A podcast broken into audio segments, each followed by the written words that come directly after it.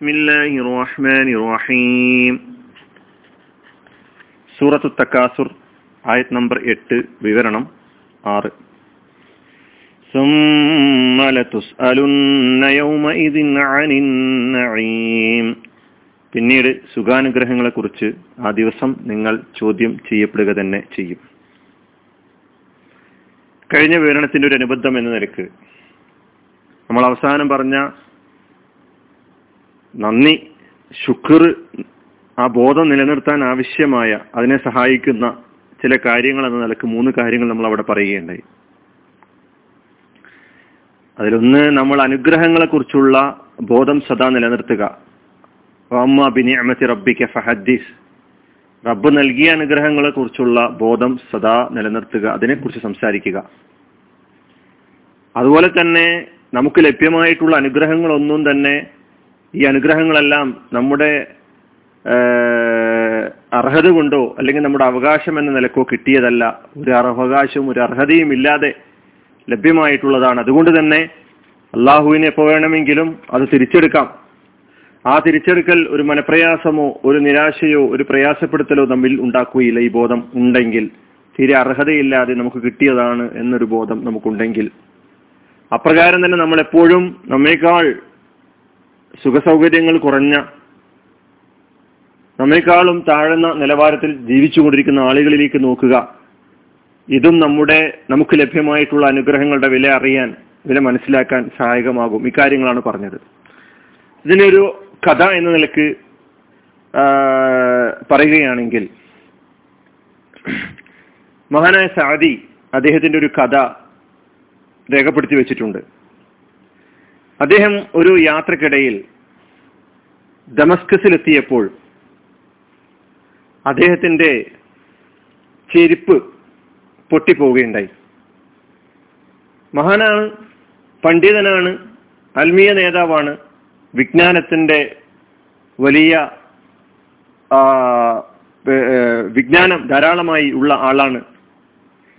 അങ്ങനെ അദ്ദേഹത്തിന് ചെരുപ്പ് പൊട്ടിയ സന്ദർഭത്തിൽ അത് അതിന് പകരം ഒരു പുതിയൊരു ചെരുപ്പ് വാങ്ങാൻ കയ്യിൽ കാശില്ല. അദ്ദേഹം തന്നെ പറയാണ് ഈ ഇല്ലായ്മ അതായത് എനിക്കൊരു ചെരുപ്പ് വാങ്ങാൻ പോലും സാധിക്കുന്നില്ലല്ലോ എന്ന ഈ അവസ്ഥ എന്നെ വല്ലാതെ വേദനിപ്പിച്ചു എന്നാണ്. ആത്മീയമായും വൈജ്ഞാനികമായും ഇത്രയേറെ യോഗ്യതയും മികവും തേടിയ ഞാൻ കാലിലണിയാൻ ഒരു ചെരുപ്പ് പോലുമില്ലാത്ത സ്ഥിതിയിലാണല്ലോ അള്ളാഹു എന്നെ അകപ്പെടുത്തിയിട്ടുള്ളത് എന്നൊരു വിചാരം മനസ്സിൽ കൂടെ കൂടെ ഇങ്ങനെ തികട്ടി വന്നുകൊണ്ടേയിരുന്നു. പഠിച്ചവൻ എന്താണ് എന്നോട് ഇങ്ങനെ കാട്ടിയത് എന്ന നിലയ്ക്ക് നമുക്കൊക്കെ ഉണ്ടാവാറുള്ള പോലെ. അങ്ങനെ ആ ചിന്തയുമായി അദ്ദേഹം അടുത്തുള്ളൊരു പള്ളിയിലേക്ക് പ്രവേശിക്കുകയാണ്. അവിടെ അദ്ദേഹം കണ്ട അവസ്ഥ രണ്ട് കാലും നഷ്ടപ്പെട്ട ഒരു മനുഷ്യനെയാണ് ആ കാണാൻ അവിടെ കാണാൻ കഴിയുന്നത്. ഷാദി ഉടനെ ആ പള്ളിയിൽ വെച്ച് നന്ദിയുടെ സുജൂതിലേക്ക് അള്ളാഹു സുബാനുവ താലക്ക് സുജൂതിൽ വീണ് ധാരാളമായി ശുക്രുകൾ അർപ്പിച്ചു എന്നാണ്. കാരണം എനിക്ക് വഴിമധ്യേ എന്റെ കാലിന്റെ ചെരുപ്പ് നഷ്ടപ്പെട്ടതിലാണ് ഞാൻ പ്രയാസപ്പെട്ടതല്ലേ? പക്ഷേ അള്ളാഹു സുബാനുവത്താൽ എനിക്ക് രണ്ട് കാലുകളും നൽകിയിട്ടുണ്ടല്ലോ. ഇങ്ങനെ. ഈ ഒരു കാഴ്ചപ്പാട് നമ്മളെപ്പോഴും തുറന്നു പോയിക്കൊണ്ടേയിരിക്കേണ്ടതുണ്ട്. എല്ലാവർക്കും അനുഗ്രഹങ്ങൾ നൽകപ്പെട്ടിട്ടുണ്ട്. നൽകപ്പെട്ട അനുഗ്രഹങ്ങളെ കുറിച്ച് ആലോചിക്കുകയും ചിന്തിക്കുകയും എന്നിട്ടത് അത് വേണ്ട വിധം ഉപയോഗപ്പെടുത്തുവാൻ വേണ്ടിയുള്ള ശ്രമങ്ങളിൽ വ്യാപൃതനാവുകയും ചെയ്യുക എന്നതാണ് നമ്മുടെ കടമ. അപ്പൊ ഈ കാഴ്ചപ്പാട് നമ്മളെപ്പോഴും ഇങ്ങനെ ഒരു കാഴ്ചപ്പാടോടുകൂടി മുന്നോട്ട് പോവുകയാണെങ്കിൽ അള്ളാഹു സുബാനുവ താലയുടെ അനുഗ്രഹങ്ങളോട് നമ്മൾ ഈ ഒരു കാഴ്ചപ്പാടുമായിട്ട് മുന്നോട്ട് പോവുകയാണെങ്കിൽ തീർച്ചയായും അബുദുൻ ഷക്കൂർ നന്ദിയുള്ള അങ്ങേയറ്റം നന്ദി കാണിക്കുന്ന ഒരു ദാസനായി ഒരു അടിമയായി നിലകൊള്ളാൻ നമുക്ക് സാധിക്കും എന്നത് തീർച്ചയാണ്.